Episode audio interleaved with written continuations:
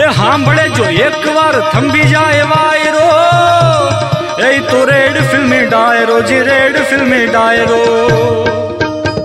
આવી super hits 93.5 Red FM પર ફિલ્મી ડાયરામાં કસુંબલ પ્રેમના હબડકા બોલાવતા આપનું સ્વાગત કરીએ છીએ. ગરવી ગુર્જર ધરાની માલિપા જન્મેલી એક કહેવત છે કે નિશાન ચૂક માફ પણ માફ નહીં, નીચું નિશાન.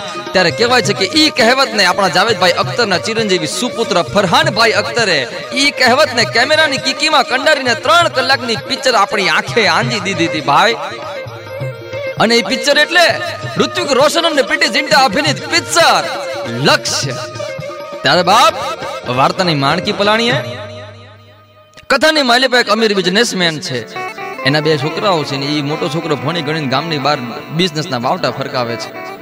અને નાનકો હવારના દસ વાગ્યા સુધી નસકોરા આણે છે, ભાઈ, એકવી વર્ષનો ઢાંડો થયો પણ પરોડીએ પથારી ન છૂટતી વાલાને. અને નાનકો છોકરો એટલે આપણી વાર્તાનો મુખ્ય નાયક ઋત્વિક રોશન માલીડો.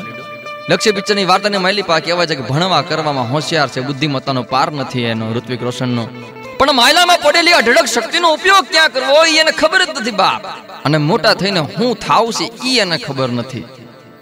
ઋત્વિક રોશનની વાતને શબ્દોથી વર્તાવીશું એક નાનકડા અમથા વિરામ બાદ વાલીડા લાગેલા રેજો ઓન ફિલ્મી ડાયરાન માથે લક્ષ્ય પિક્ચરની વાર્તાની માલિપા આયે ને ત્યારે સુપર હિટ્સ 93.5 રેડી એફએમ બજાતે રહો, બાપ.